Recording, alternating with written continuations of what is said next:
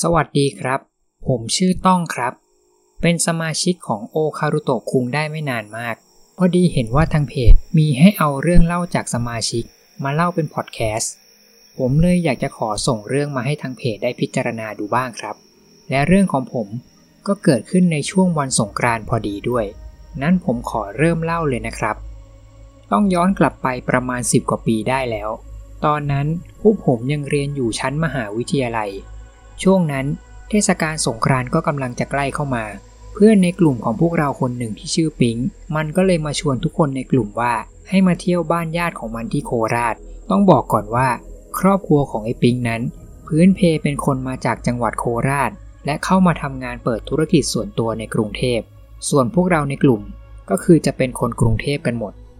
ปิงมันบอกว่าช่วงสงกรานต์ครอบครัวของมัน วางแผนจะไปเที่ยวบ้านญาติๆของมัน แล้วก็จะไปเล่นน้ำที่นั่นด้วย มันเลยชวนพวกเราที่เหลือ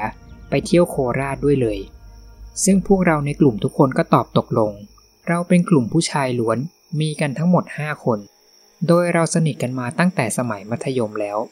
พวกเราออกเดินทางไปพร้อมกับรถของบ้านปิง พอพวกเรามาถึง พวกเราก็ได้มีโอกาสสวัสดีทักทายญาติๆของปิงหลายคน พวกเขาต้อนรับเราดีมากๆครับ ทั้งเตรียมอาหาร น้ำ และแนะนำที่ไปเล่นน้ำสงกรานด้วย แต่มันก็มาติดตรงที่ว่า บ้านของญาติปิงนั้น มันมีคนอยู่เยอะแล้ว พวกผมก็เกรงใจมากๆ ไม่อยากจะรบกวนพื้นที่ของบ้านเขานอน พวกผมสี่คนไม่นับรวมไอ้ปิง เลยตกลงกันว่า จะแยกออกมาหาหอพักแถวๆนี้นอนค้างคืนแทน เพื่อจะได้ไม่รบกวนบ้านของญาติปิงทางน้าชายของปิงเลยเสนอว่า ที่หน้าปักซอย มีหอพักหนึ่งที่นาเขารู้จักกับเจ้าของหอที่นี่ เดี๋ยวน้าจะพาไปติดต่อให้ พอพวกผมสี่คนกับน้าไปถึงหอที่ว่านี้ หอพักนี้จะสูงประมาณ4ชั้น และสภาพก็ดูปกติไม่ใหม่มาก แต่ก็ไม่ดูเก่าจนโทมคุณน้าถามกับเจ้าของให้ว่า พอมีห้องว่างเหลือบ้างไหม พวกเราได้ยินเจ้าของหอตอบกลับมาว่า ตอนนี้ห้องพักเต็มหมดแล้ว แต่ทางน้าก็ไปอ้อนขอว่าไม่มีเหลือเลยเหรอ ช่วยหาให้หน่อย สงสารพวกผมอุตส่าห์มาไกล แล้วก็เหมือนกับว่าทางเจ้าของหอ จะเดินกลับเข้าไปในห้องทำงาน และไปคุยกับใครในห้อง ก่อนจะเดินออกมาแล้วบอกว่า พอดีมันก็มีห้องอยู่ห้องหนึ่ง แต่จริงๆ จะไว้เป็นห้องสำรองฉุกเฉิน แต่เห็นว่าเป็นญาติของน้ามา เลยอนุญาตให้เป็นพิเศษ พวกผมก็เลยรีบขอบคุณกันเป็นการใหญ่ และทางเจ้าของหอก็พาพวกเราขึ้นไปข้างบน ห้องที่เราได้พักนั้น อยู่ชั้นบนสุดเลยครับ และอยู่ในสุดของอาคารติดกับบันไดหนีไฟ พอเดินมาถึงหน้าห้องพัก เจ้าของหอก็ยื่นกุญแจให้พวกเรา แล้วบอกว่าเปิดเข้าไปกันได้เลย ห้องอาจจะสกปรกสักนิดหน่อย เพราะว่าไม่ได้เปิดใช้มานาน แต่ถ้ามีอะไร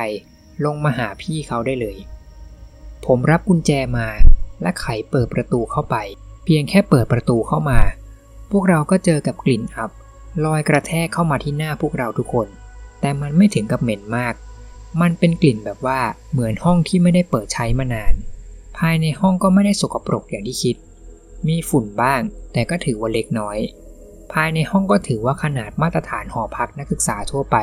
ส่วนของใช้ในห้องทุกอย่างก็ใช้งานได้ปกติ แต่ก่อนอื่นเดี๋ยวผมต้องขอแนะนำชื่อเพื่อนที่เหลือก่อนนะครับ ก็จะมีไอ้มอน ไอ้เสิร์ตแล้วก็ไอ้ตั้ม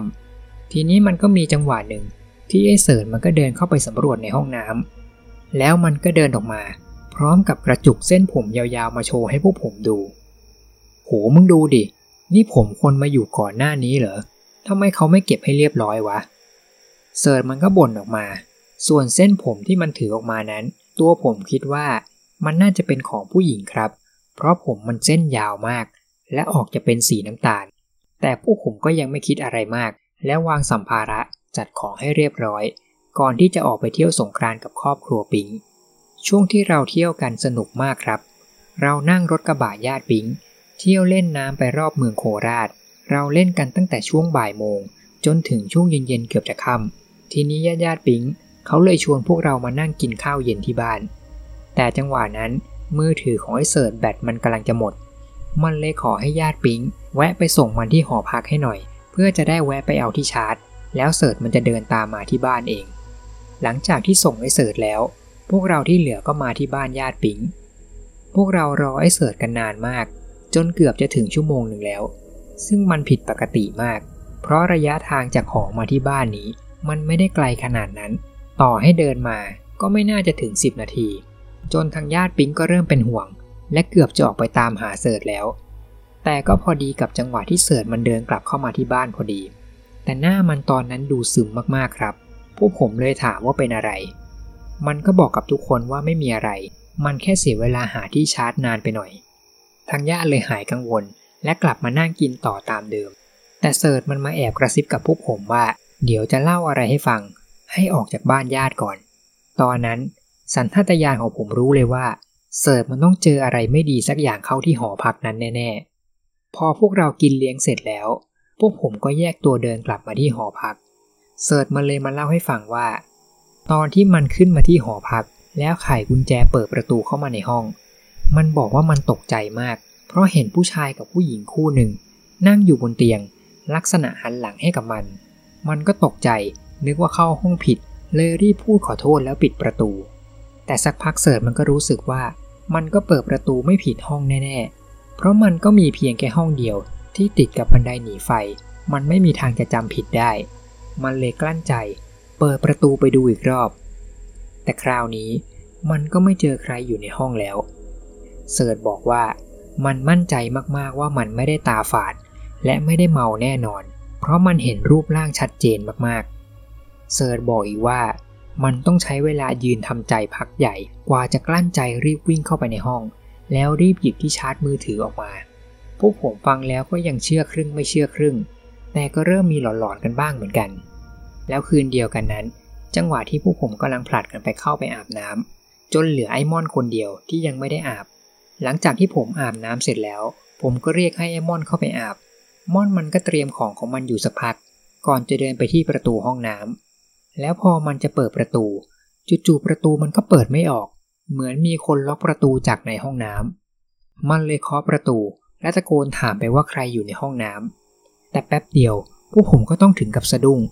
เพราะพอหันดูรอบๆห้องแล้ว พวกเราทุกคนก็อยู่กันครบ ไม่มีใครอยู่ในห้องน้ำสักคน แล้วประตูห้องน้ำที่นี่ จะเป็นตัวล็อกแบบต้องลงกรอนเท่านั้น ดังนั้นถ้าจะมีคนล็อกก็ต้องมีคนอยู่ในห้องน้ำเท่านั้น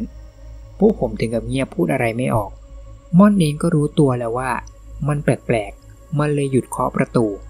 และสักพักพวกเราก็ได้ยินเสียง เหมือนมีคนปลดล็อกกรอนประตูห้องน้ำออก แล้วประตูก็ค่อยๆ แง้มเปิดออกเอง แต่พอประตูเปิดออก ภายในห้องน้ำก็ว่างเปล่า ไม่มีอะไรอยู่ในนั้นเลย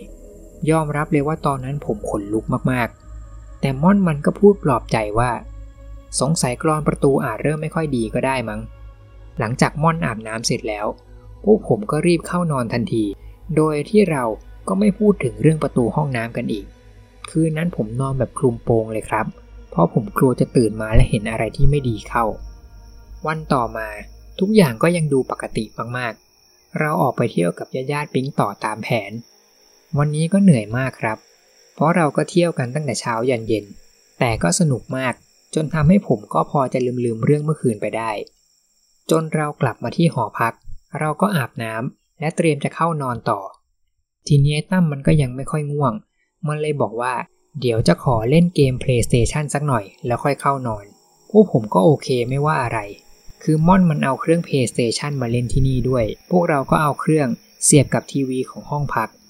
พอพวกผมปิดไฟเข้านอนแล้ว ก็เหลือไอ้ตั้มเพียงคนเดียว ที่ยังนั่งเล่นเกมอยู่บนเตียง และใช้แสงจากทีวี เป็นแสงสว่างในห้องแทน และจนเช้าวันต่อมา ซึ่งมันก็เป็นวันที่พวกเราจะได้กลับกรุงเทพแล้ว ในขณะที่พวกผมกำลังเตรียมของเก็บของอยู่นั้น ผมก็เห็นไอ้เสิร์ชมาถามไอ้ตั้มว่า เมื่อคืนนั่งเล่นเกมกับใคร ไอ้ตั้มถึงกับงงเลยครับ ตั้มมันบอกว่ามันก็ต้องเล่นคนเดียวดิ เพราะคนอื่นหลับกันหมดแล้ว แต่เสิร์ชมันก็พูดสวนขึ้นมาว่า ก็เมื่อคืนกูสะดุ้งตื่นขึ้นมา เห็นมีคนหนึ่งมานั่งเล่นอยู่ข้างๆมึง ตอนนั้นผมขนลุกหนักมากครับ เพราะทั้งผมกับมอน เรานอนหลับสนิทมาก ไม่ได้ลุกขึ้นมาเล่นเกมแน่นอน ส่วนไอ้ตั้มมันก็ยืนยันว่ามันนั่งเล่นเกมคนเดียวตลอด ไม่มีใครขึ้นมานั่งเล่นข้างมันแน่นอน แต่ก็ถือว่ายังดีครับ เพราะตอนนี้พวกเราไม่ต้องมานอนต่อที่นี่แล้ว ระหว่างที่เราลงมาที่ข้างล่างหอพัก และรอที่บ้านปิงขับรถมารับ เจ้าของหอพักก็เดินเข้ามาคุยทักทายกับเรา และถามว่าทุกอย่างในห้องโอเคไหม พวกผมสี่คนมองหน้ากันเองสักพักหนึ่งสกิดสกิดกันว่าจะพูดหรือไม่พูดดี และเจ้าของหอก็น่าจะดูอาการพวกเราออก เขาเลยพูดกับเราว่า น้องคงจะเจอละสิ คุยได้พี่ก็อยากรู้เหมือนกัน พวกเราเลยตัดสินใจ เล่าทุกอย่างที่เจอให้กับพี่เขาฟัง พี่เจ้าของหอเลยมาสารภาพว่า จริง ๆ พี่ก็ไม่อยากจะเปิดห้องนี้ให้พวกเราพักหรอก แต่เห็นว่าเป็นเพื่อนกับบ้านปิง พี่ก็เกรงใจไม่อยากให้เราไปลำบากหาที่พักไกลๆ เลยขอวัดใจ เปิดห้องนี้ให้พวกน้องอยู่ พี่เจ้าของก็เล่าว่าเมื่อประมาณ 2 เดือนก่อนที่พวกเราจะเข้ามาพัก ห้องนี้นั้นเคยมีคู่แฟนนักศึกษาพักอยู่ด้วยกัน แต่พวกเขาสองคนก็ไม่รู้ว่าทะเลาะกันหรือเป็นอะไร จู่ๆก็แขวนคอตาย เสียชีวิตทั้งสองคนในห้องนั้น โดยผู้หญิงไปแขวนคอตายที่ห้องน้ำส่วนผู้ชายก็มาแขวนคอตายกับพัดลมเหนือเตียงนอน แล้วพอมีข่าวนี้ออกมา พี่เจ้าของหอก็กลัว และไม่รู้ว่าจะมีวิญญาณมาสิงอยู่ที่ห้องนั้นหรือเปล่า พี่เขาเลยตัดสินใจ ปิดห้องนี้ไว้ และไม่ให้คนเข้ามาพัก เพราะกลัวว่าจะมีคนมาเจอ นั่นก็เท่ากับว่าพวกผมเป็นคนกลุ่มแรกที่เข้ามาอยู่ห้องนี้หลังจากเกิดเรื่อง พวกผมถึงกับเบื่อมากครับ เราไม่รู้จะตอบยังไงต่อ แต่พี่เจ้าของหอก็มากระซิบบอกว่า อย่าไปบอกน้าของปิงนะ เดี๋ยวเขาจะโกรธได้ว่าเอาห้องแบบนี้มาให้พวกผมอยู่ จริงๆ พวกผมก็ไม่โกรธเจ้าของหอพักหรอกครับ เพราะจริงๆ ก็ถือว่าเขาหวังดี และพวกเราก็ไม่รู้เลยว่า ถ้าไม่ได้ห้องพักห้องนี้ เราจะไปหาห้องพักที่ว่างอยู่ในช่วงวันสงกรานต์ได้ไหม เรื่องราวของพวกผมก็มีประมาณนี้ครับ ขอบคุณมากครับ ขอขอบคุณคุณต้องที่แบ่งปันเรื่องเล่ามาให้ทางเพจได้มาเล่าต่อในรูปแบบพอดแคสต์นี้ครับ ใครที่มีเรื่องเล่าและอยากให้ผมนำมาเล่าต่อในรูปแบบพอดแคสต์แบบนี้ ก็สามารถส่งเรื่องเล่ามาฝากได้ทางข้อความของเพจครับ ขอขอบคุณทุกท่านที่ติดตามรับฟังเรื่องราวจนจบครับ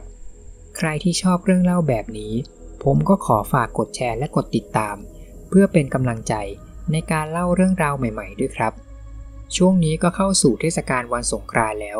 ผมก็ขออวยพรสมาชิก และผู้ฟังทุกคน มีความสุข ปลอดภัยกันทุกคนนะครับ และขอขอบคุณที่ติดตามรับฟัง สวัสดีปีใหม่ไทยครับ